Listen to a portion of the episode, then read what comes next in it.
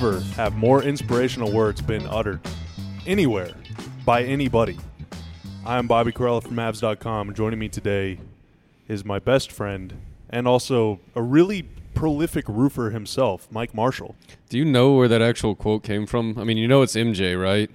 You I know, know it's that- Michael Jordan. By the I- way, hey, hi Bobby, how are you? I'm good, man. I know the great one uh, spoke them. It was at a football pep rally. Yeah, on UNC's home court. With, at North Carolina with coach head coach Larry Fedora, who's way too jacked for like a 52 year old guy. Was Harrison Barnes at that game, or I don't think so. okay? I don't that- remember him being in attendance. Was but that post Barnes?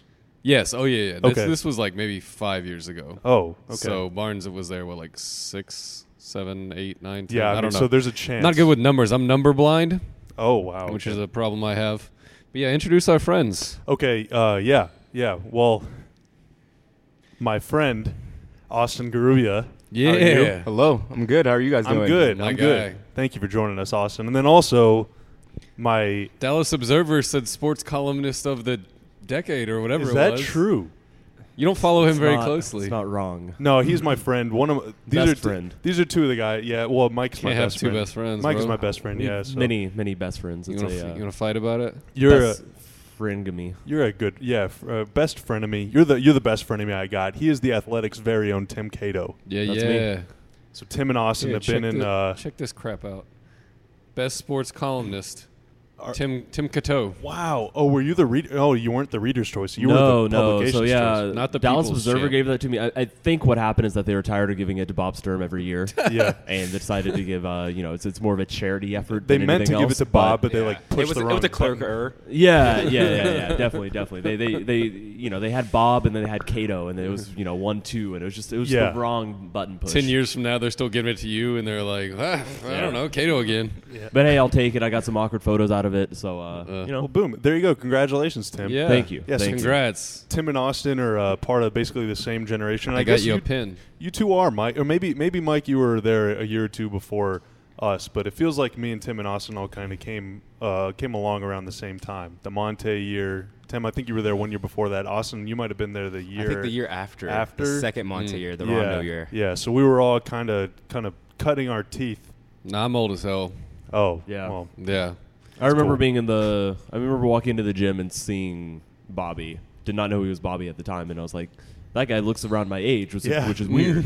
at the time, that that was more weird. I, I think, you know, as as we hang around the team, it seems like everybody around us gets younger and younger. Been a youth wave. I feel over the last maybe five years. yeah. In Mavs coverage. There We, it's been. to reflect what's been going on uh, on the floor. It's a good Mhm. transition. With the media's been rebuilding. I Yeah. do feel He's like we're professional podcasting. podcaster.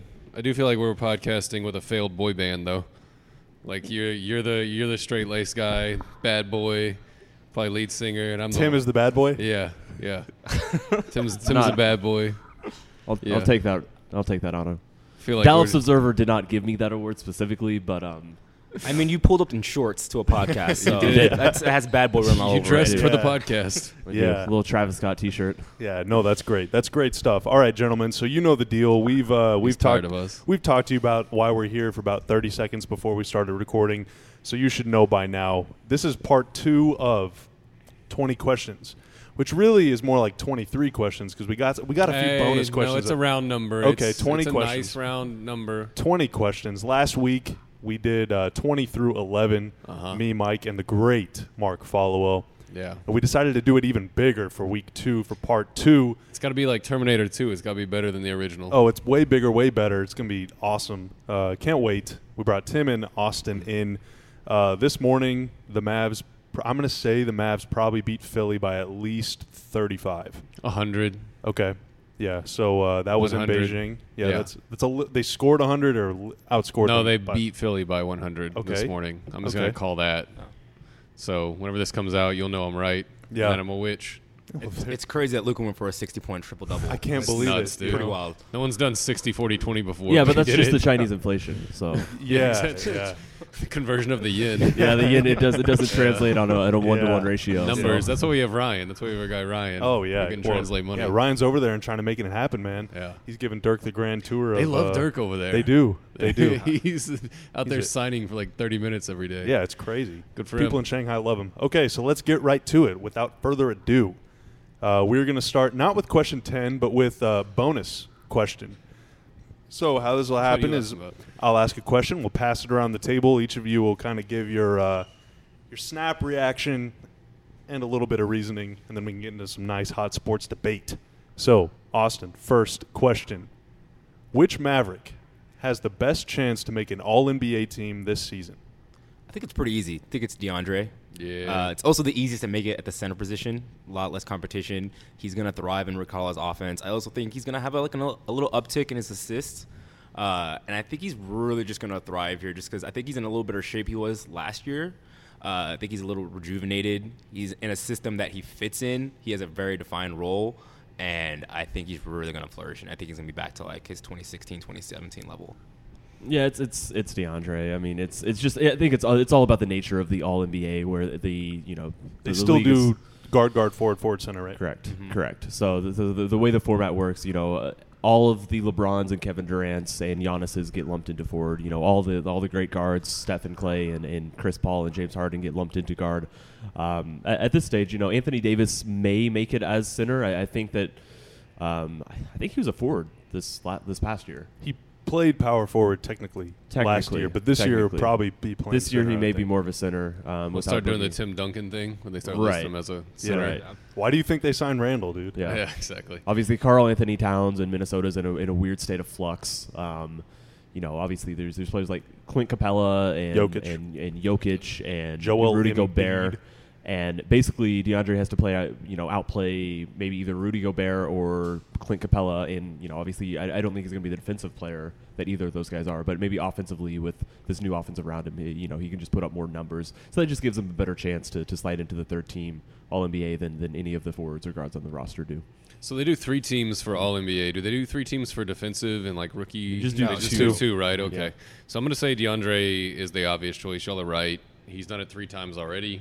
Um, with only one All Star appearance, which just seems weird. If you're an All NBA player, you should probably make an All Star team. But I don't know. I don't run that.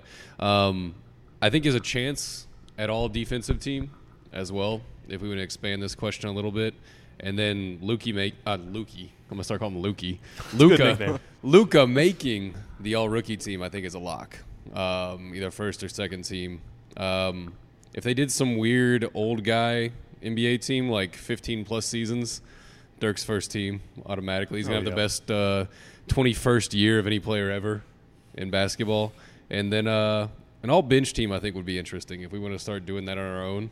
Like first team all bench, second team all bench. That would be pretty interesting. We'd have a lot of Mavs on that, I think. Yeah, JJ, the lifetime member. Yeah, Uh, exactly. I think DeAndre. I agree with all of you guys. Probably the best chance to make an All NBA team. But uh, am I crazy for saying that Dennis probably has the best chance to make the All Star team of the group, or do you think that that's can- would that be the DeAndre votes. also? Yeah, the popularity is there. I think Yeah. the, the flair is there, but I think that's an incredibly difficult position to make All Star. It's tough, yeah. But on the All Star team, the centers don't have the advantage of it just being centers. Yeah. It's all just it's like big men, basically, big men and, and little guys.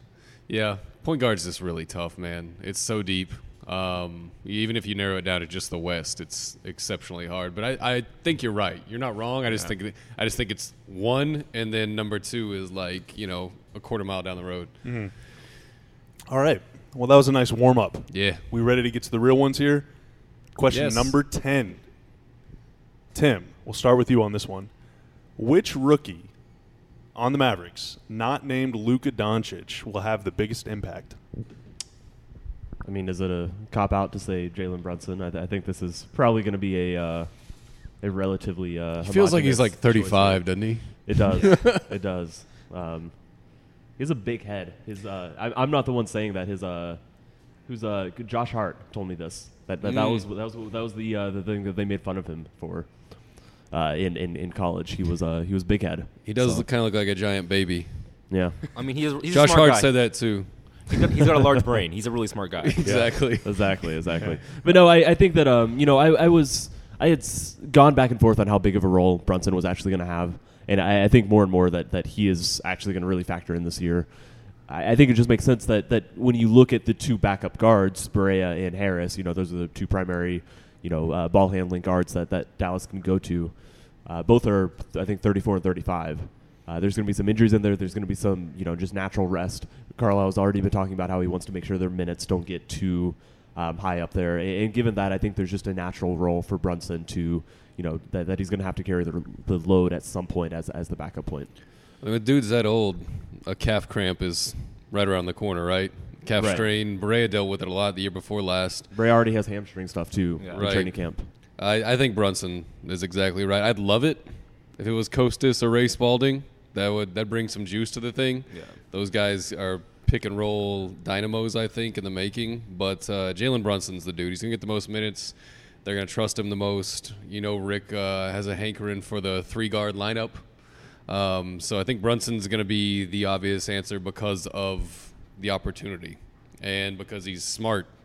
Honestly, he's not going to take a bad shot. He's going to stay on the floor. He's never going to get the quick hook, um, and he can make he can create his own shot. I know he's not the most athletic, like explosive, crazy, jump out of the gym type guy, but dude can create his own look, bully people into the lane, knock down open threes. There's a lot to like. Um, I know he's not the Dennis Smith Jr. type popular guy, but Jalen Brunson's just solid across the board, and you know. Three guard lineups are going to thrive with the second unit, I think. Yeah, I mean, same. I think it's for the season it'll be Brunson, but if we were looking like the entire career, I would put a little stock into Kostas. There you go. I Buying think- Costa stock. Yeah, I think I would buy low on Kostas. I think he has a lot of room to grow, and I think if they can just kind of hold on to him, keep him with the Legends a couple years, I think he could really be a really like interesting front court player. I don't know if he can really shoot, but like his athleticism, his defense, I think he could play a small ball five in That'd the be future. fun, man. You know who didn't get any love just now? Ryan Broekhoff. Oh Dude yeah, shot technically a Does rookie. that three- count? Yeah, he's a rookie. He's a rookie. He shot 363 of 822 the last four years in Europe. That's good for 44%. They need his shooting a lot, and we will get to that a little later. But uh, yeah, usually you don't see, what is he, 27, 28 years old? You don't see like the older rookies, like the fake rookies, get much all rookie team love. And I'm not saying Yeah. Broekhoff will play long enough to, or play enough minutes to put up the numbers, but, uh, but yeah, he's a rookie too. He's a rookie too. Okay, next You question. say so. Yeah, no, believe me. Okay, Ben Simmons. Believe, Sure. yeah, yeah, no, he is. I promise. Uh, okay, moving on. Number nine. Can the Mavericks finish in the top half of the league in fast break points? And just for a little bit of context, last season they scored 10 fast break points per game, which ranked 24th in the league. Mike, turn to you. Can they? Will they? Uh, I think they will finish in the top half. I think they can finish in the top 10. Um, it's 10 points per game last year out of fast break situations. Um, to get in the top half, you just got to get north of about 12. And I think with the uh, the DNA that shifted on this team and Luke in the starting lineup and DeAndre at center, I think it'd be kind of a disappointment if they weren't top 15 in fast break points. I mean, we saw it. It's it was against the Beijing Ducks, but the grab and go capability of Luka and the uh, you know the outlet pass, quick rebound outlet pass by DeAndre that gets them going up and down the court and creates early offense. Um, it should. I don't know if I'd. I don't know if I think they're going to be better at early offense or fast break points. I think early offense is more important to me, but uh, they can be top half of the league, and I think they should aim to be top ten in terms of getting out and running because the the roster dictates it as such. Dennis Smith Jr. is a great athlete. Luka is going to be grab and go. Um, and then, I mean, we haven't seen Harrison Barnes run the court like he did with Golden State. He can run the floor too. I've I've seen it. I've seen it before. So uh, yeah, for sure, most def. I think it's basically a lock that they finish top half, and mostly because now they have DeAndre. He can rebound, and they don't have to send five guys in there to fight for a box out, to fight for a rebound, and then walk the ball up. So as, as soon as DeAndre gets, everyone can clear out and just, especially Dennis. Dennis, Dennis has to come back and rebound. Um, and then Dennis and Luka, obviously on the break. Luka's a wizard in transition. He's a little, little got a little Magic Johnson to him in transition, so I think he's really going to push the pace, and it's going to be better for him than to be in the half court. Uh, going to be a little bit easier for him to get by his guy and get those early offense points. I'm not convinced. I, I think they're going to be better. I think that, I think they're going to be average. I think they could be 15, 16, 14, somewhere right around there. Uh, it's it's just like when, when you kind of look at the makeup of the team, you, you realize that it has to come from the starters. Um, I, I don't think that anybody the, on on the bench, obviously a Barea and Dirk, uh, lineups, which which are a lot of those bench lineups are not uh, transition lineups. They're they're not built to do that. Um, you know, Brea is, is very slow it down. You know, you know, pace guy. You know, we all understand Dirk's limitations in, in terms of fast breaks and stuff like that at this point. Um, Dwight Powell has never been a amazing transi- transition player. Maxi Kleber is not a transition player, and that's usually you know the easiest way is that you have a really great big. You know, it's a it's a big or, or like a really you know LeBron James or just like a super athletic and, and ball handling uh, forward. That's usually where you get your transition points, and you know the bench lineup doesn't really have it. Um, I, I, I hear you guys on Barnes in the starting five, but but also I, I remember a stat that he had no transition dunks his last season in Golden State. Really? Um, I yeah, I remember that coming over, and I remember that being you know kind of faulted. You know, he was faulted for that, and people said you know maybe he's not as as athletic in space. You know, I think we all understand who Barnes is now, and, and you know that's not exactly a concern. But but I re- really wouldn't label him as a transition player. I think the combination of Dennis Luka and DeAndre alone should get them up to 15th, 16th, 17th. Um, I'm not sure. You know, I, I think they can finish top 15. I, I don't think it's a lock necessarily that that it's going to happen. Yeah, Barnes. So- Barnes. Oh, sorry. Yeah, No, Barnes. you're Barnes and Wes are going to have to run the wing. They're Right. Yeah. they're going to get a lot of transition threes, and really the only guy last year on the team that that took a lot of threes in transition was Yogi, and he's gone now. Yeah. The year before, Seth Curry did it pretty well. So they got to get those two flankers running the sideline, and then uh, if Dennis or Luka get the rebound, it's like get it and go. Yeah. That's that's how they're going to do it. I think. And Golden State, I think, is north of 19 points a game in fast break situations. And that's kind of cheated because they'll shoot a three in fast break without hesitation. I don't know if there's a guy like that. I don't know if Wes is that guy. If it's someone, He thinks he is. yeah, Yeah. someone barrels into the lane, but there's also an open three out there. Like, are they going to be comfortable? Like, here you go, buddy. Shoot this three instead. I trust you to knock this down. Um, I don't know if that's their style. So that's kind of how you cheat that formula of fast break points. But all go- all good points. I do. I didn't even think about the bench whenever I was thinking about it. Honestly, I didn't even consider them getting up and down.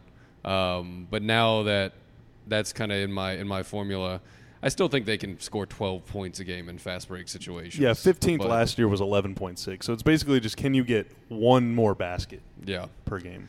I think definitely. But yeah.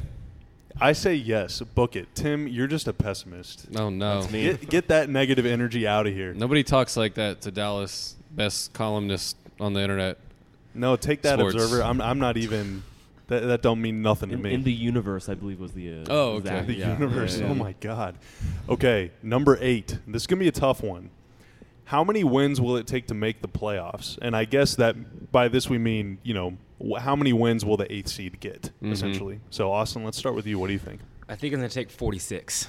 Forty six. Okay. 46. I think the top half of the West is very good, but I think between the Spurs, the Grizzlies, the Nuggets, the Mavericks, um, Portland, the Bla- uh, Pelicans, the, that glut of teams are just going to beat up on each other, and the win totals at the bottom of the West aren't going to be as high as people think they're going to be, just because they're going to lo- win and lose a lot of games. So I think they're all like relatively the same level, and then you'll see a, a big jump between the bottom half of the West and the top half.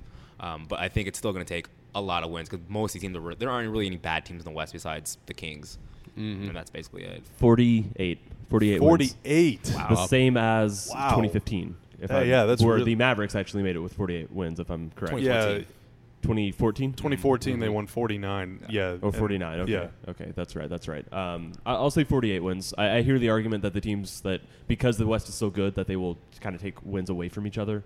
I still think it's going to be way up there. I think it's going to be 48. Man. And coincidentally, I was actually, you know, I've, I've talked to Maverick staffers, and the number I hear most often given as the very highest point for this team that they believe is is 48. So hmm. Wow. That's the meant best they case could- scenario So if that's everything the, goes yeah, right, they got to be the best versions of themselves just to get the eight seed. Great Correct. man. 48 is a that's a lot of That's wins. a lot of wins. 46 really seems good like a lot too. I don't know. What do you think, Mike? Yeah, I I mean I landed on like 45 and a half is the over under, right, for making it as the 8th seed and because of what Austin said, like okay, the top 2 or 3 teams in the West, you know who they are. Um, they're just going to start cobbling up wins, but also I don't know if Golden State puts their foot down until Boogie comes back, which I think was kind of not to dive into a whole Golden State conversation, but I think it was kind of smart to bring in Boogie or just bring in an activator that moves the timeline up from okay, let's start locking in during playoffs. Instead, let's start locking in in January, February whenever Boogie comes back. Let's give a crap then. And I think they're going to go on a crazy run. I think they're probably going to win 10, 15 in a row whenever Boogie comes back just to show that they can do it and show everything's cool here, guys. But uh, I think they start they they bleed some wins early in the season, so I don't know if I have an exact number that I'm comfortable on. I just think so many of these teams are going to be dictated by the first month of the season. Westbrook's injury, Golden State. Can you like get that kind of uh, that kind of care going again early in the season? Can you go psycho the first six weeks of the season?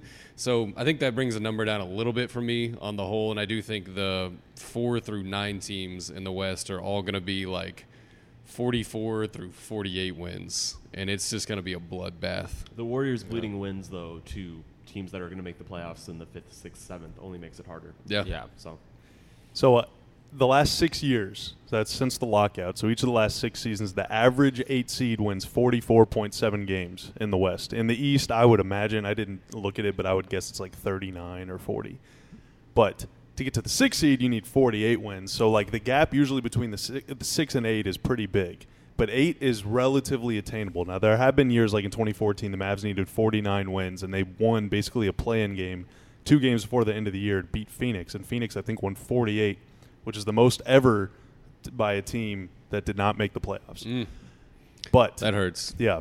This year in the West, we talked about it. There's, I, in my opinion, there's three teams that are like head and shoulders above everybody else. It's Golden State, Houston, and then there's a little bit of a gap, and then Utah, and then I think everybody else is chasing those three teams. So the most recent example I could find where it's three teams that are just kind of running away with the conference in terms of wins was in 2017, which is Golden State, San Antonio, and Houston. They each won. I think Golden State won like 67, San Antonio won 61, Houston I think won like 58, and then nobody else was above like 53 or 54. That year it took 41 games to get in, but I think the East is a little worse than it was that year. So I think maybe 43. That's kind of the number I've gotten to, Mhm. because while I think everybody's going to beat up on each other, I think Golden State, Houston, and Utah will stay clear of that pack. I think OKC will be a little bit behind them, and then I think the the gap between like fifth or sixth and tenth or eleventh is going to be like March 20th, and we still have no idea who's going to make the playoffs. Mhm. I think it's going to be very, very tight. And whenever it's that tight, unless all of those teams are just stomping on the East, which has happened before. I mean, there have been years where no team that made the playoffs in the West won fewer than like 20 games against the East, which is two out of every three. Uh, it might be that same way again. And if you win 20 games against the East, you're probably going to win at least like 43, 44 games. So Mhm. it might be a little higher than that, but I think 43 because I'm. I just think there are a lot of question marks with those teams, and usually teams with question marks aren't winning 45, 46. Mm. I think it's a lot of luck and a lot of when you play these teams, these Western playoff teams. Like if you play Oklahoma City the first two weeks, they're a little bit different. Yeah. Um, if you play the Lakers before they start, you know, actually getting Lonzo into the starting lineup and stuff like that, then it's different. Um, so you're going to look back at these teams that are going to be separated by two or three games, um, like Portland last year, who gobbled up what 49 wins. Um, I didn't think they were substantially better than Utah or New Orleans necessarily. But you just look at the games and you go, oh, well, they caught this team coming off a back to back. This guy didn't play that night. There's your one win. That's separating them. That gives them the three seed. So it's going to be, there's a lot of luck involved. Like, no one ever wants to admit it on the scheduling, but there's a lot of luck that goes into it. Yeah, like the Mavs. Well, sorry, but the, the Mavs play. Uh, was it Phoenix, Atlanta, and Chicago? Three of their 1st four Mhm. games. If you play those teams in Minnesota, October, too. that means one thing. If you play those three teams in April, that Yeah. sometimes means Yeah. another thing. So those games are those games are weighted a little differently. I think. As Oh. someone who had the outlier, your your you know kind of explanation of why three teams being way better and winning uh, does make sense to me. So Mm. you know I, I still think that the conference is just that much better, and that it, it you know last year was an unusually bad injury year, um, Mhm. aberrationally bad, actually the worst since 2004 2005, and only the worst since that year because that's as far back as we can actually tra- track the data. Um, but but I, so so I do think this conference is just hellaciously good. That said, I, I, I do think there's a scenario where the wins do go to the top, and, and there is some room where you know it's not a 47, 48 win team that's the eighth seed. It's it's a team that has less wins just because there's so many teams around it, you know, kind of still in play. And it also matters where Jimmy Butler goes. So right now he's up, Yeah. Yeah. kind of in the air. If he, if for some godforsaken reason he stays in the Timberwolves, like they'll they'll be good. Right. uh, assuming. But if he goes east, then that, that drops him down probably out of the playoffs completely. Yeah. Or what if he goes to somewhere like the Clippers, for example, who I don't think really anybody's considering a playoff team, and then all of a sudden that kind of vaults them into the conversation. That would change another, the landscape substantially. yeah. Do you think anybody wins north of 60? in the West. Yeah. Ooh, I don't know.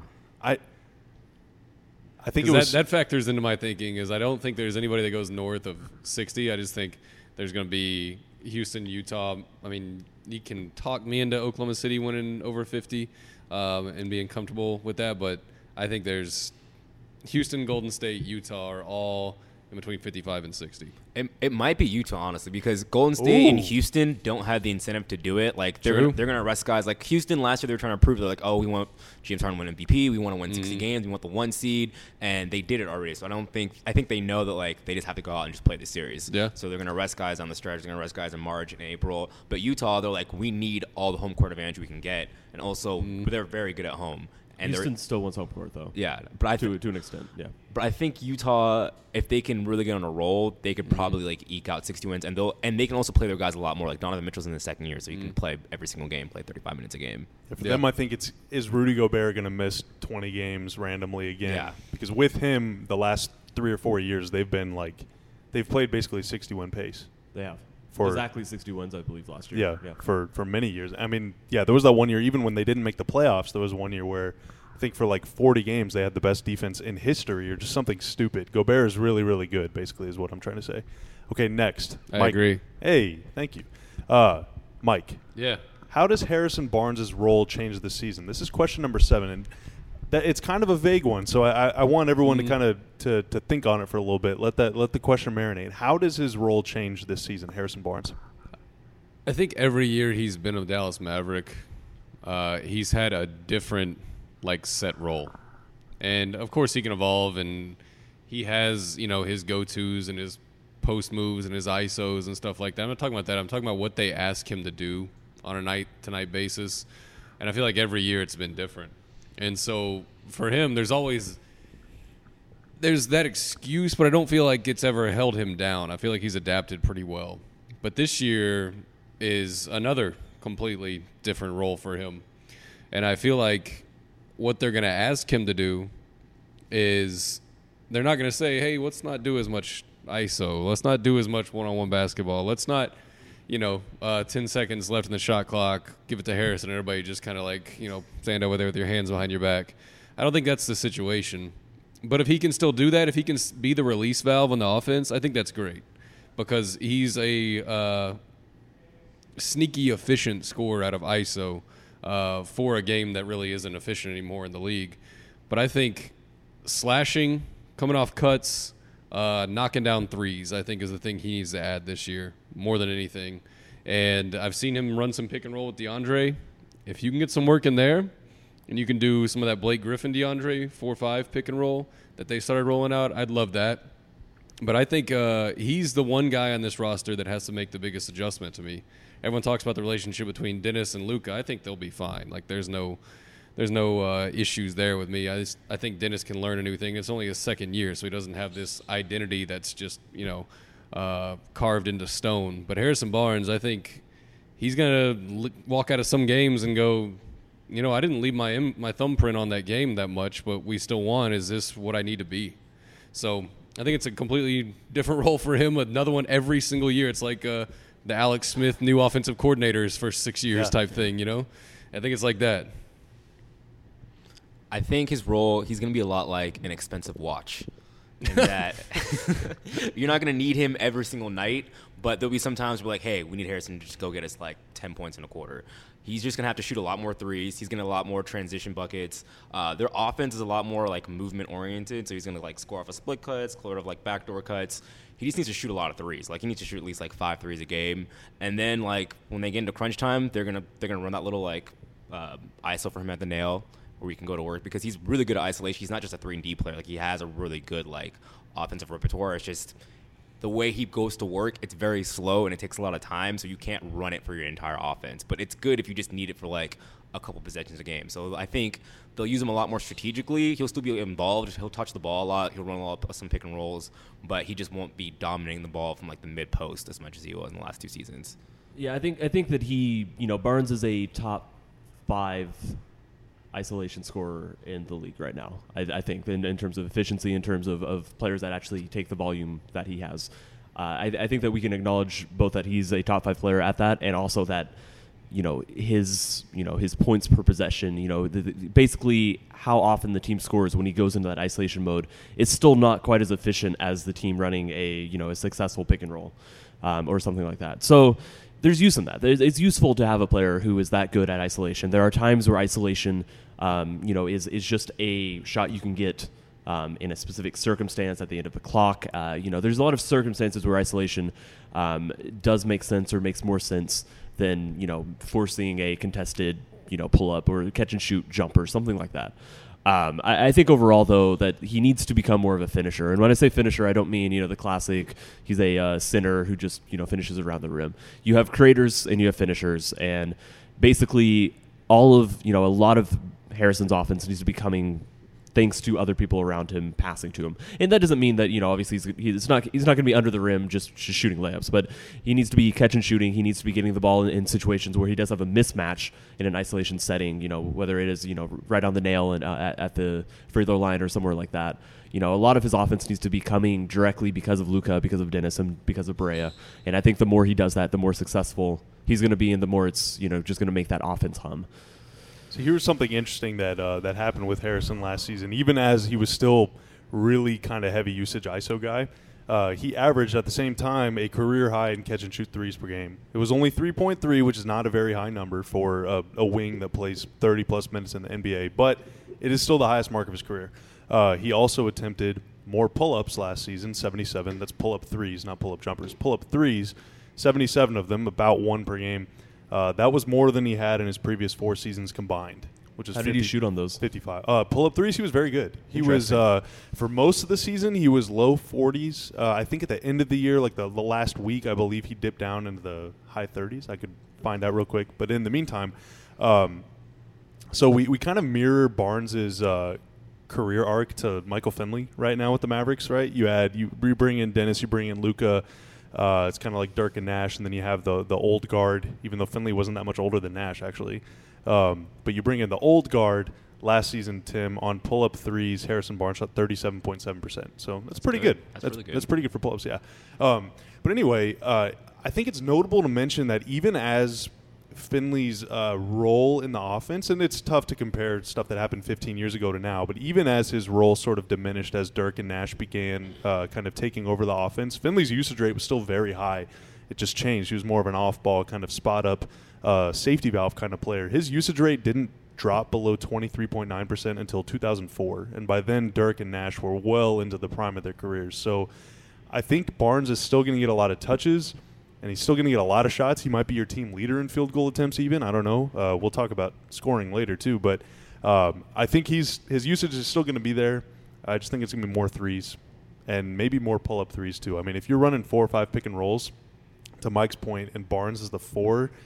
That five man's not going to want to step out on him, so there's going to be a little pocket of space at the top of the arc. And if he can step into that shot, and it's tough to do it from 27 feet in the third quarter, but uh, if he can if he can knock down that shot, then there's easy points there to be had for him. For the first time in his Mavericks career, I feel like he's a top two or three shooter on this roster. And for a team that, we'll get to this later uh, about biggest concerns, but it's do you want him in that role? Do you need his shooting so bad that he's now a wing shooter in a lot of sets? Or do you believe that isolation offense or him being a play finisher, feeding off some of the playmakers, is the best way to use him? And I think it's going to differ from lineup to lineup who's on the court with him. But, I mean, you start going down who's the best shooter on this roster. And, I mean, it's Dirk Wes, uh, Harrison Barnes. Like, it gets there pretty quick. So, I, I we'll talk about the shooting later, but that's that's unique for him, at least with the Mavericks. There's gonna be a lot of pressure on him, not just to score late in the fourth quarter, but also to knock down a lot of threes. Lots and lots of good, not great shooters on this roster. Yep. But Yep. I think on the other end, if you have two guys in your lineup who are both six eight who can hit drib- like threes off the dribble, that's pretty rare. Like no one really has that. and it, it causes defenses to guard you tightly and to guard you differently and to go over screens. And that even if you're not hitting them at like a huge rate, it's going to open up the rest of the offense for other people. Hey, DeAndre. What's up? What's up, DeAndre? Okay. Number six. This is going to be an interesting one. Your top five bench players by minutes per game. And we have projected that uh, three of them, in no particular order, will be Dirk, Dwight Powell, and JJ Barea. But we have left two spots blank. So, Can I, can I ask them a, a bonus question in this one? oh, yeah. Yeah.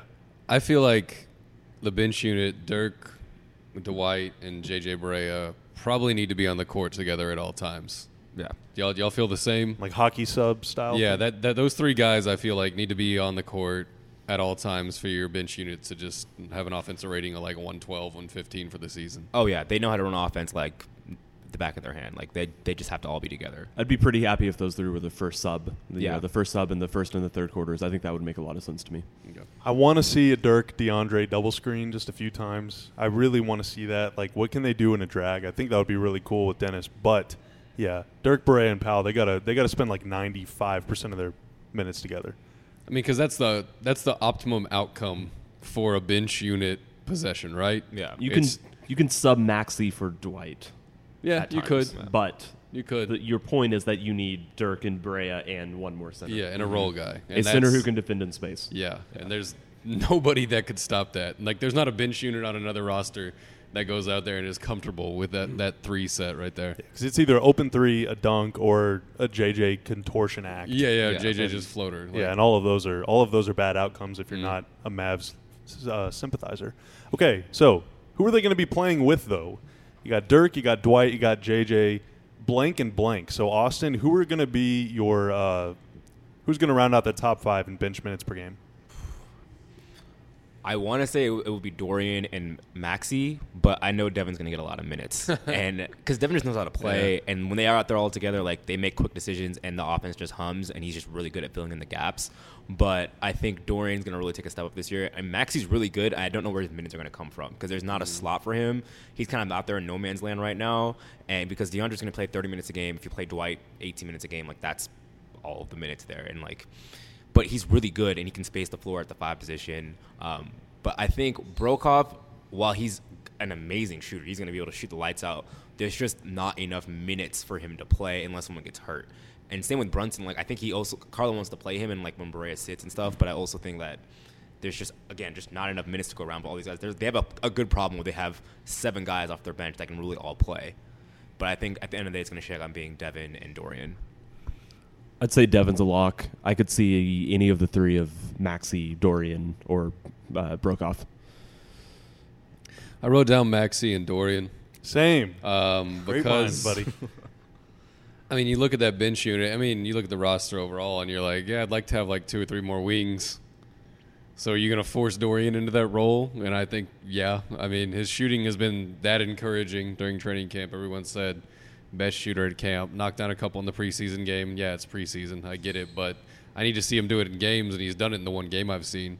And then Max, I just think Maxi's really stinking good, man. And I, I feel bad that at this point in his career, when I think he could take another jump up and be, you know, what Dwight Powell jumped into, um, you know, after after the contract year, I guess.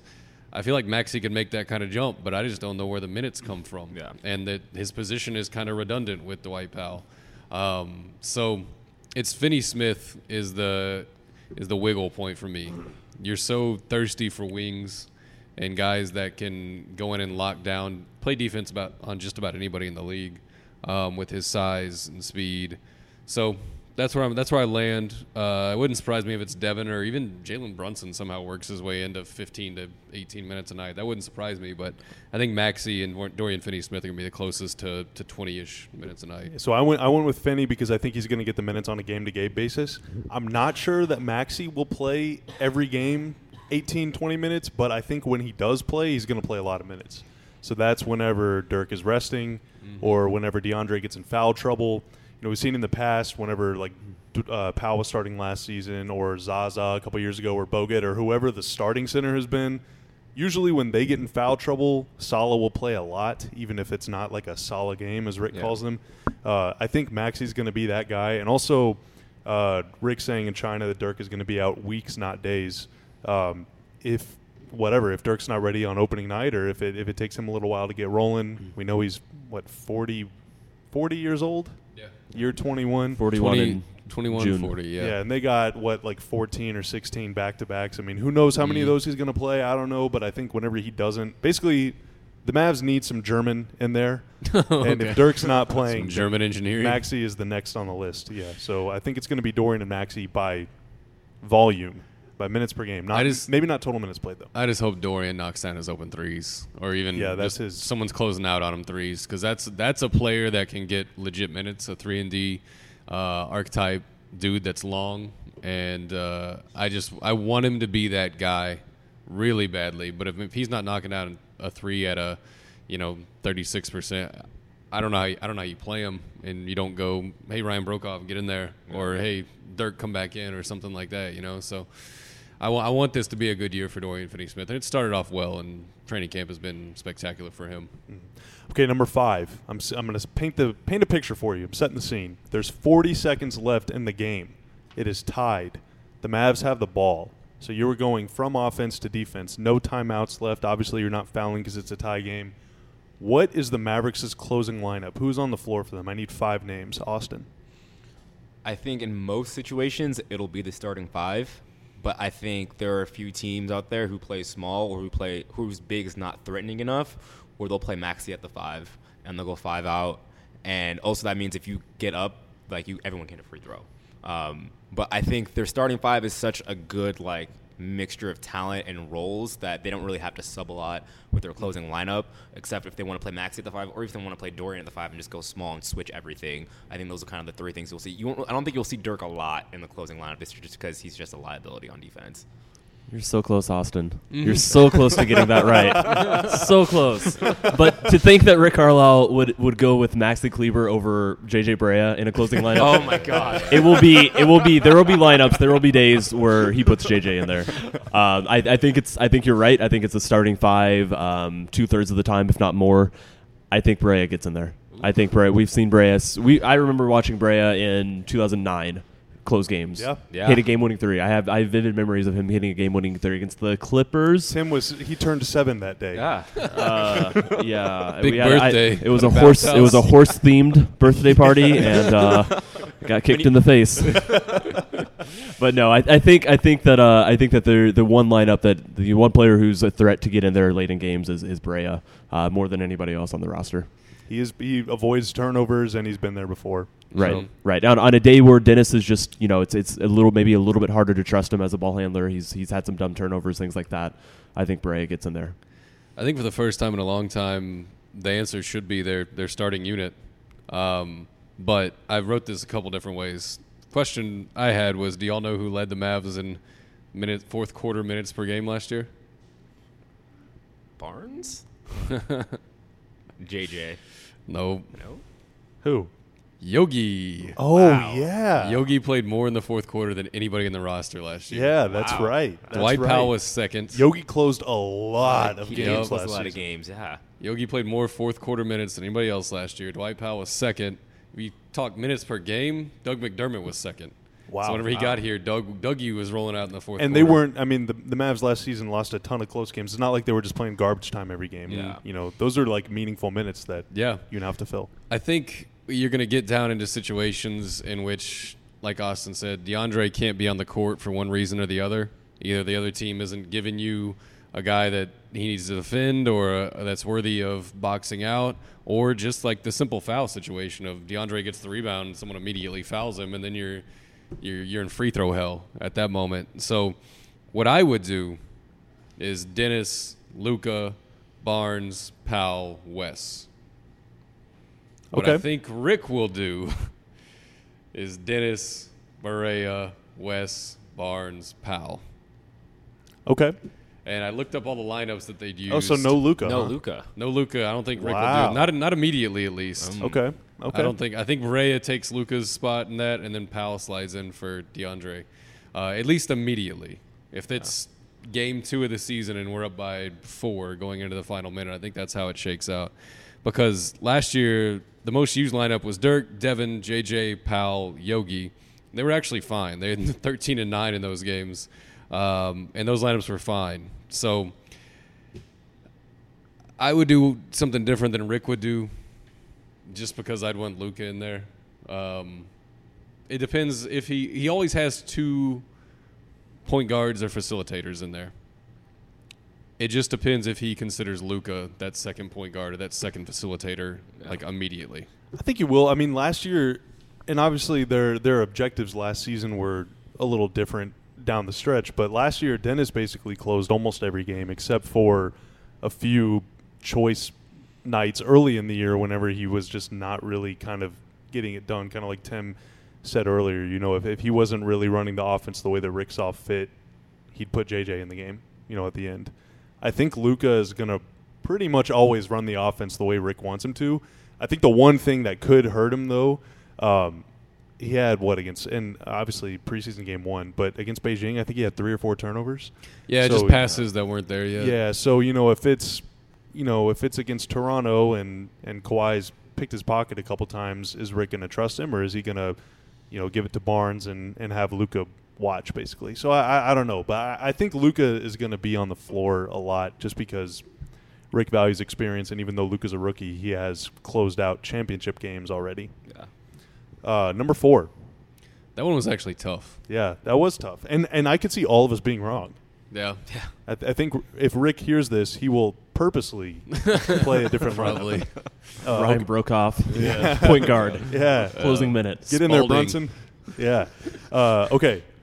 Who will be the Mavs' leading per game scorer? Not total points scored. I need points per game. Tim Cato. Ooh. I'll supposed, say, it's supposed to be a fast reaction. Tim. I'll say, I'll say, You're doing fine. man, I, I could, I could see it being any of Doncic, Dennis, and Harrison Barnes. I'll say Dennis. okay. I'll make Skin Wade happy. I'll say Dennis. That's what this podcast is about. It is. making the skin happy. It is. Yeah. It's a front.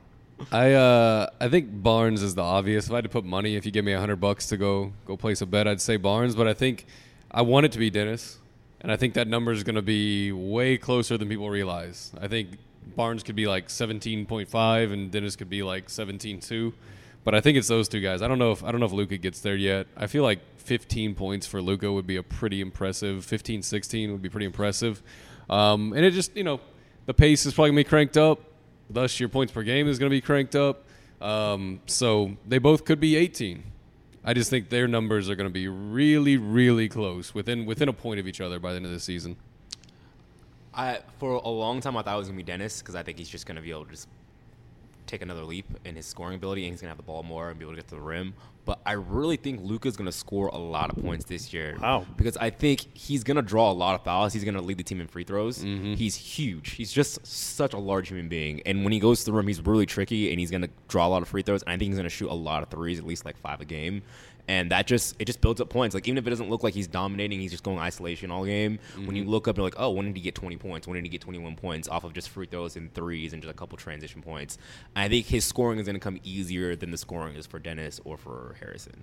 He's too passive, though. I think. I think is that he's passive, yeah. okay with six points if he also has ten. I think he can lead the team in scoring if he wants to. Yeah, if he if he wants to do it, he can do it, and Yeah. he might not do it because he's just like, I just want to pass the ball. I think your leader in points per game. Uh, let's go keep going back and forth, but I think it's going to be Dennis. But I think your leader in who is the leading scorer the most often is going to be Harrison because I think it's Harrison is always like you look up in the fourth quarter and you're like he has 21 points. Like when Yeah. did he even score? And I think that's going to continue being the case this year because he's going to be shooting a lot more threes, so he'll only have to make like five or six shots to have a really good night and a few free throws. But I think Dennis. I don't know what. do- What do you guys think? I mean, do you think like I think get- he was at fifteen point two last year? I want to say. Do you can any of you see him getting up to like nineteen? I can see him getting up to like 19. I could see that. Yeah. I think like 18 and a half, 19 would I be could a really see good it, year except that you know I, I don't think I think like Mike said I don't think anybody gets there. I, I think Mhm. that this this is a team without a score over you know about 18, 18, 5. But Okay. yeah. Okay. So and if uh, you have three or four dudes that are scoring 15 plus a game, I think that's probably a good thing. yeah, Yeah. it is good. It is, It good. is. and and your center is going to be scoring.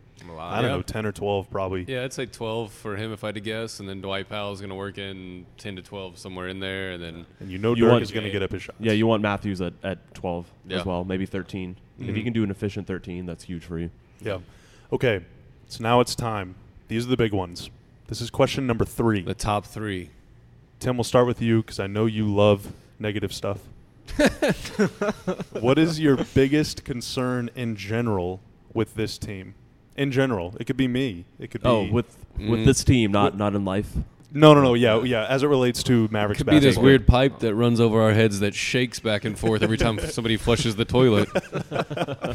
that could be it. Why do you think I'm sitting over here? Yeah. I'm on the other side of I'm the never room in that chair. He's very strategic, strategically placed. Yeah. I, I would say that the, the biggest concern for me is that this starting lineup isn't good enough to consistently beat other starting lineups when they're on the floor.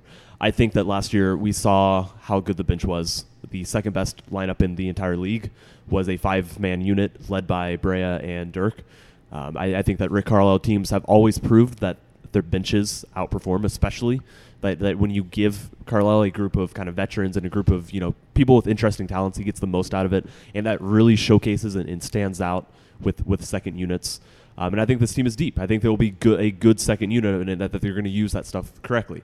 I, my, my worry is that the starting five is not talented enough, and, and they're way more talented than they were last year. But my, my concern is still that they're not going to be talented enough to consistently finish. You know, I, I think at you know eight minutes when they sub, I think they may be down five, you know, three to six points. Uh, you know, the third quarter when they they start the half, you know, maybe down two points, they're going to let that lead slip to six or seven. And and when your starting lineup consistently does that, that's very hard to overcome. Um, I, I think that they should aim to break even if they can have a zero net rating, if you will. I think that is a massive success and, and sets this team up really well to win games off the strength of their bench. Do you think this is Rick's best starting lineup in three years, though? I think it is. I think it is. Uh, I think it's up there. I think it, I think it can get there by the end of the year for sure, and, and hopefully sooner than that. Hopefully halfway through the year. I think it'll take some yeah, adjustment. You're talking like game one, yeah, like game one, no, but I think rook- that it r- yeah. rookie uh, Luka first game type right, stuff. Right. Okay. And I think some of it relies on how much Wes can turn into a. Hopefully, you know, he, he's Mm. he's poised to be able to have his best Maverick season, but Mhm. you know, I, I don't think we're there yet to say that he is for sure going to have that. You know, he's 32 and still has that Achilles and hasn't been the same since. Um, it, it's a matter of how much how you know how much Luka does and how quickly he adjusts. It's a matter of how big of a step Dennis can take. So I think there's still a lot of questions about that starting lineup. And individually, you can look at every player and, and be pretty, pretty happy about where they stand um, as as players and what they potentially could do. But until it all comes together and all comes together, you know, in in a five man unit, you don't know that for sure. Mm. I think my biggest concern is shooting overall, just the the talent of the shooters. Um, and this can be solved. I know it can be solved just by a, a holistic way of better ball movement, better looks, uh, a better center running pick and roll, better distributor uh, in Luka. But I mean, early in the season, and I mean most probably most of the season, they're gonna be relying on Wes to knock down a lot of threes because he's such a voice in that locker room. Um, he's done it before. He actually had a pretty good season last year shooting the ball, uh, but he's exceptionally streaky. I mean, there were 36 games last year where he made two or fewer threes, which is basically him not having that big of an impact on the offensive end of the bat, or positive impact, I should say, on the offensive end of the court. Um, and if your optimum offense is either pick and roll, kick weak side, or reset, pick and roll, kick weak side again, Wes is the final variable in that formula a lot of the times. So I know they can fix it. I think Rick can manufacture enough weird shooting lineups and enough looks where Harrison Barnes might be that guy out there.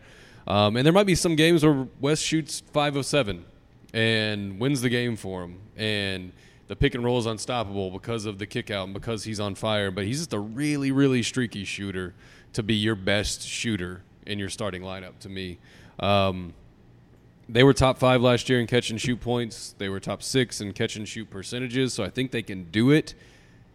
It's just one of those things where you're this is either who you are as a team or it's not, and nothing can really tell you until you're about ten games into the season and you see the ball movement and it flying around and DeAndre's, you know, sucking defenses into the into the paint. So it's it's something I'm going to worry about until we're 10, 20 games in, and I go, okay, we're shooting a ton of threes and we're making a you know a above league average percentage. because you know they're going to shoot 30 or Yeah, they're 30, gonna do it. 35 a night. I mean, Yeah, they're, they they're should going to do take a lot, so they got to make them.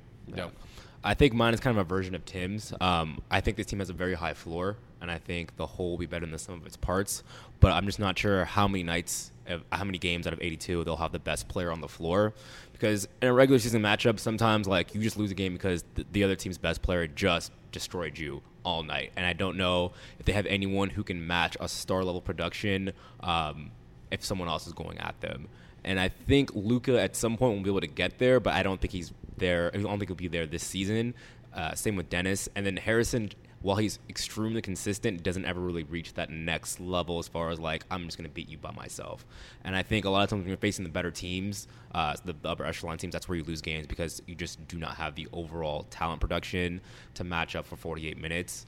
But I think they'll be able to compete, like obviously, with anyone that's in their kind of talent level, but I just don't think they can kick it into a higher gear. Yeah, so if we're all kind of in agreement that nobody's going to get to 20 points per game or maybe even 18 or 19 points, and that means that everybody has to score their average like every night. Yeah. Mm-hmm. Because if Barnes has an off night and gets to you know six or eight points, then Yeah. Yeah.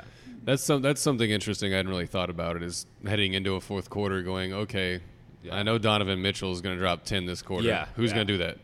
I know Russell Westbrook's about to score 10 points on us no matter what. and Barnes quarter. has yeah. been that guy, Right. He, he- but he hasn't been that guy for 82 games straight. Yeah. he'll, Yeah. he'll do it for And that's 40. why they lost so many lo- close games last year. Last year they Mm-hmm. had lost more close games than any team in the last ten years. And a lot of times you have to have that guy that's just gonna like, okay, I'm just gonna drag us from here Mm-hmm. on out and finish it.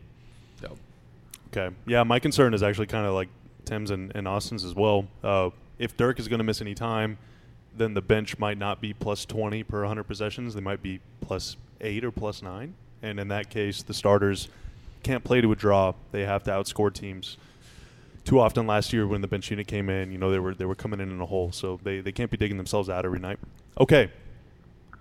Let's turn it uh, let's- Positive. Let's, flip the coin again. Turn and- that and- frown upside down. yeah, let's flip the coin again and get heads this time. Uh, Austin, I'll start with you because I know you love positivity. Oh, thank you.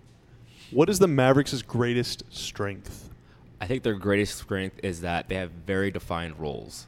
Uh, Carl does a great job of making sure that everyone knows what their job is on this team, and I think everyone on the team understands who the playmakers are, where the minutes are going to come from, who the starters are, who the bench guys are. Everyone on the bench knows their specific role on the bench, and a lot of times that's the biggest issue with basketball teams. Even if you have all the talent in the world, if you don't know where shots are coming from, if you don't know where your minutes are coming from, if you don't know what you're supposed to do on the offensive end, it can create a lot of confusion, and that's where you lose games because you're just not on the same page.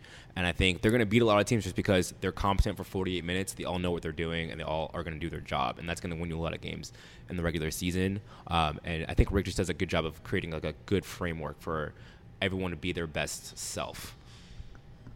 I'd say the biggest strength is this podcast, but Hey. beyond that, Thank you. beyond that, Thank there, there, It's there is me. a. It's specifically Mike Marshall. A few things pop to mind. I think I'll I'll I'll, I'll talk about the rim runners that they have.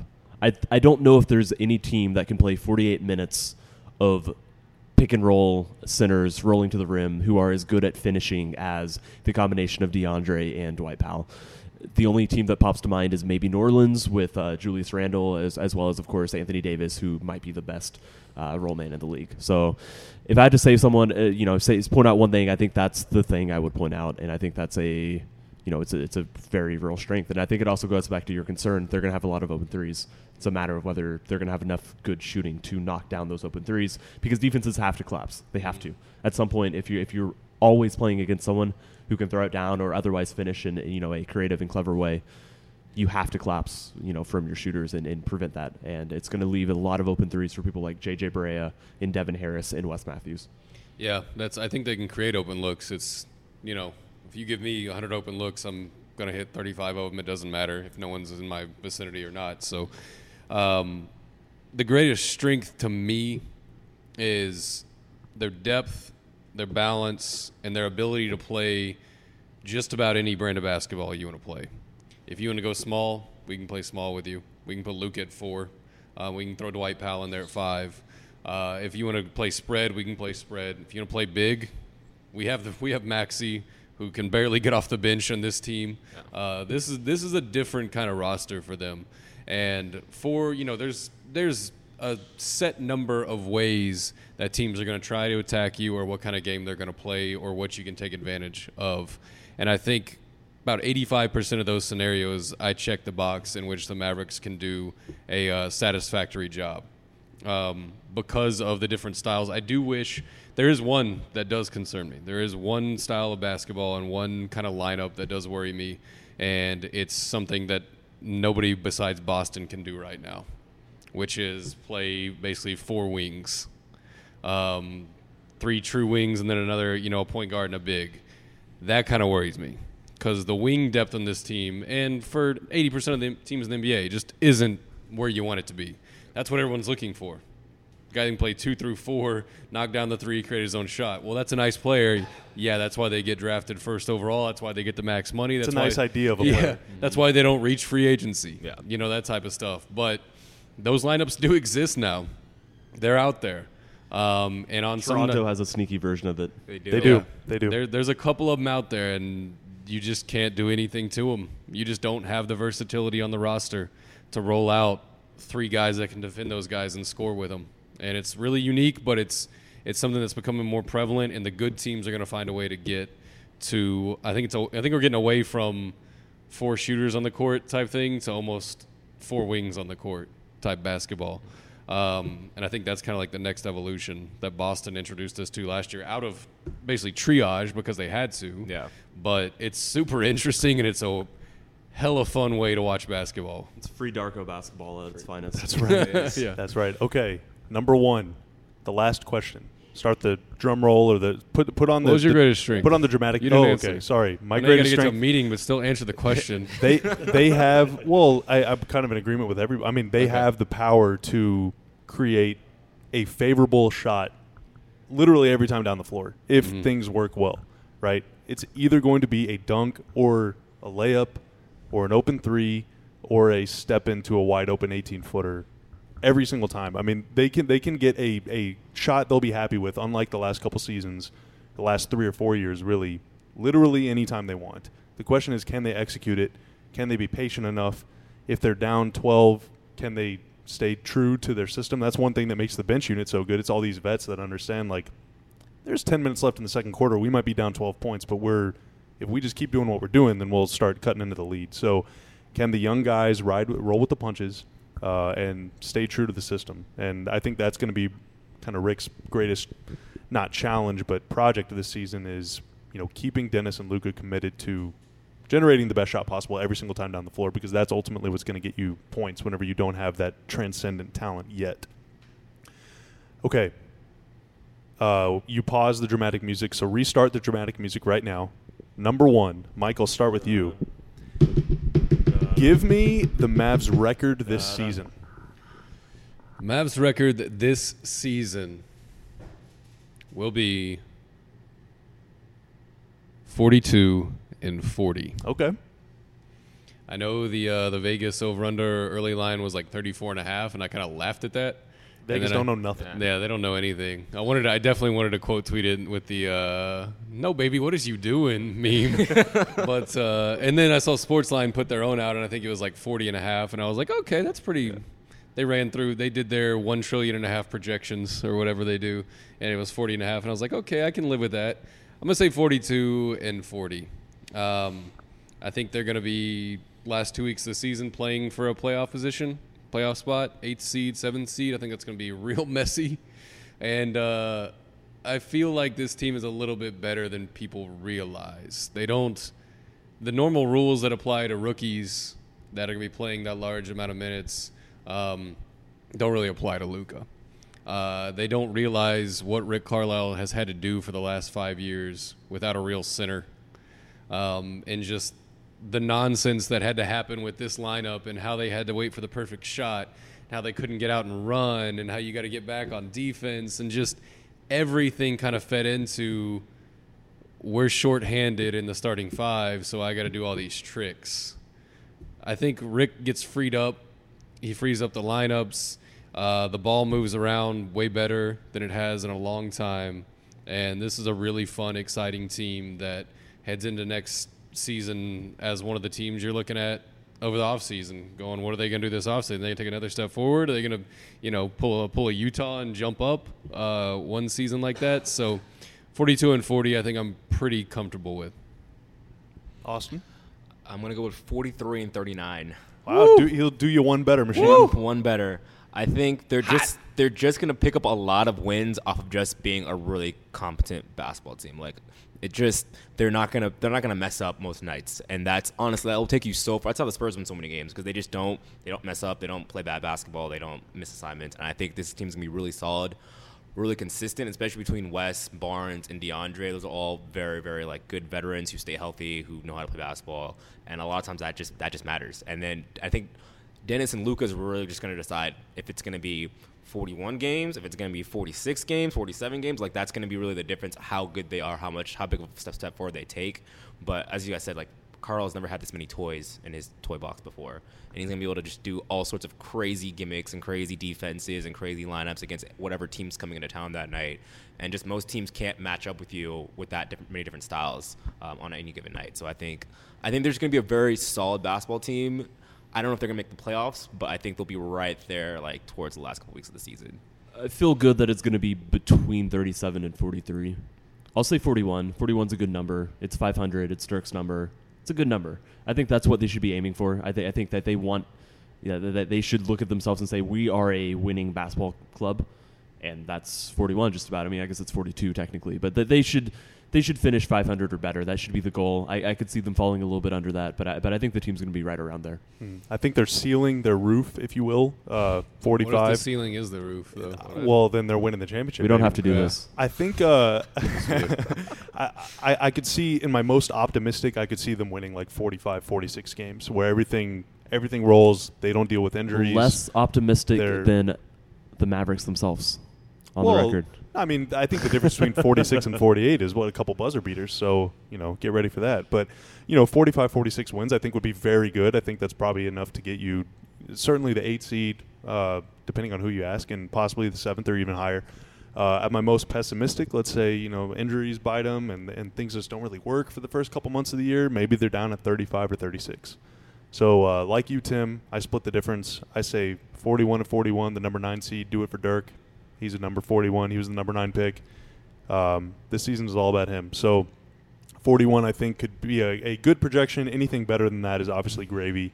Um, I think they have a chance to be to be very good. And we- unfo- unfortunately, in the West, 41 wins is usually a very good team. Yeah. it's just not a great team. Yeah. 40, want to 41 in the West is worth like almost 50 in the East. do we want to load up the hot take cannon before we Yeah, yeah. before we fire leave? Every- off. everybody give their wildest hot take for the season. I, I have my take loaded up and ready. okay. I- Ready, Let's you hear I it. can see Let's him. hear it. Okay, I can let's hear see it. him. This is this is the best roster they've had since 2011. Wow. Clearly, that like- is a hot take. I think it's better than the 2014 team, better than the 2015 team, better than the 2012 team. The 50 win the 50 win. Monta Parsons Mhm. Calderon. I think I'd, I'd Samuel Dalembert. Samuel Down. Shout That out. was that was Shawn Marion, not Parsons. Oh, You was bite it? your tongue. Oh. That's Mavs legend Shawn Marion on that team. Yeah, I think this is just the most talent they've had since the championship level t- like team, and I'm not sure they're gonna have as much success as those 2013 and like 2015 teams. But this is the most talent they've had since the championship. Mine is so mine is uh they're gonna be lists. Okay, so there's like All Star. Everyone knows how people pick that. I think there's gonna be uh first left off the All Star team. Like, what are you doing? Luka's gonna be Wow. on so many of those lists. I feel like the hype is gonna be. He's gonna have a couple triple doubles. Um, and I feel like the hype beast is going to be out of control. He's going to be a lot of youngest player to X. Yes. Yes. Oh yeah. I mean, he's gonna be making news every single night, and if he, you know, does drops uh, 16 and 10 a couple times, I mean, we saw with the preseason game. I mean, people are just eating it up. I mean, he's the hype is real. People are so excited about him that I feel like uh, the even if he has you know marginal stats, I feel like it's gonna be just inflated to a point where people are talking about him every single day on a national scope. Certainly going to be a lot of gifts of him. Yeah. Thanks to me and you, Mike. hmm It's all us. Is is it a hot take to say that the Mavericks will, will lead the league in I think both dunks and alley oops? Oh, okay. that's fun. Okay. That's a that's Yeah. a fun take. That was Yeah. fun. That's a heat take. I think I mean it goes it goes back to the fact that they just have two centers who are elite. Yeah, I mean DeAndre yeah, is like a rolling. dunk lord. Yeah, two Yeah, of the he best had- five. He had uh, I looked it up today. He had 212 last year, which was one off of Capela, who led the league. Yeah, and he, So he, was had more second in dunks than the league in dunks. Spurs. The entire Yes. Spurs roster. Yes.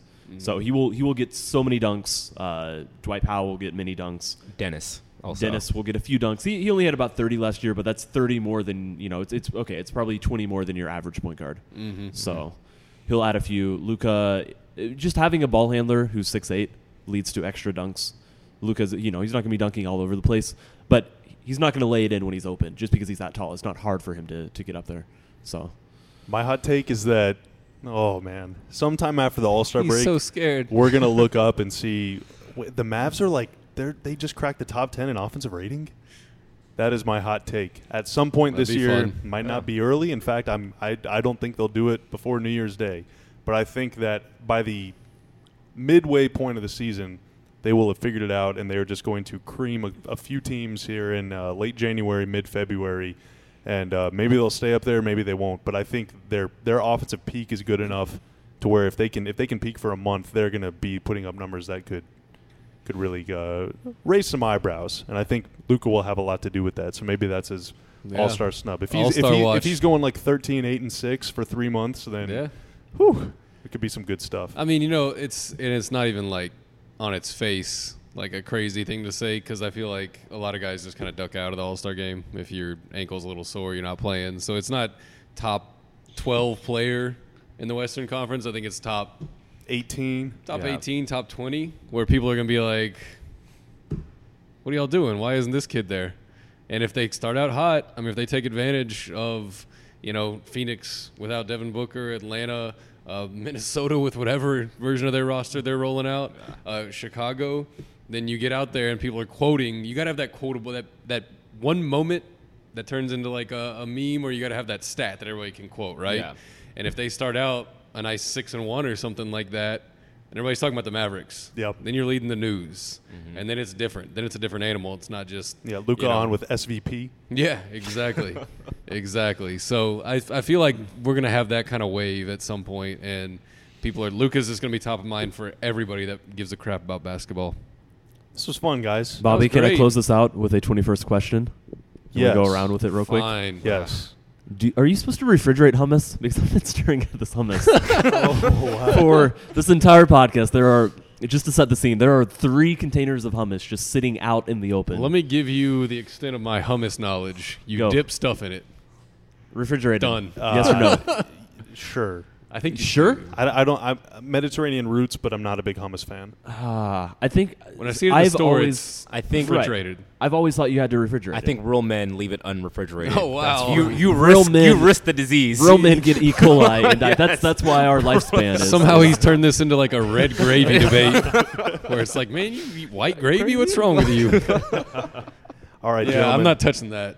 Yeah, no, I'm out. That was weird of you f- to bring it in here I- uh, I've- at 3 p.m. in the afternoon. I've had to stare at it. It's like in my direct line of sight because I have to. This like, is the weird kitchen. I don't know It's a what very goes weird on back kitchen. here. I have to sit in a very specific way for this microphone, and so it's Yeah. just like it's been exactly in my eyes I for have an a hour and a half sneaking now. suspicion that there's a breakdancing gang that comes in here at some point in the afternoon. Otherwise, it doesn't explain this much room and the keyboard and the lights. Yeah, it's a future podcast studio, man. We've got to clear it up. That's why you're best sports writer in Dallas. Exactly. Just- Thank you. According to Thank Dallas you. Observer.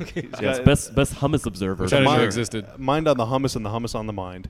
All right, we will see you guys. What Monday morning? Machine, you'll have something coming out, and also the Mavs will be playing another game in China, looking to go future guest three and zero in the preseason. Mm-hmm. Um, thank you to Tim. Thank you to Austin.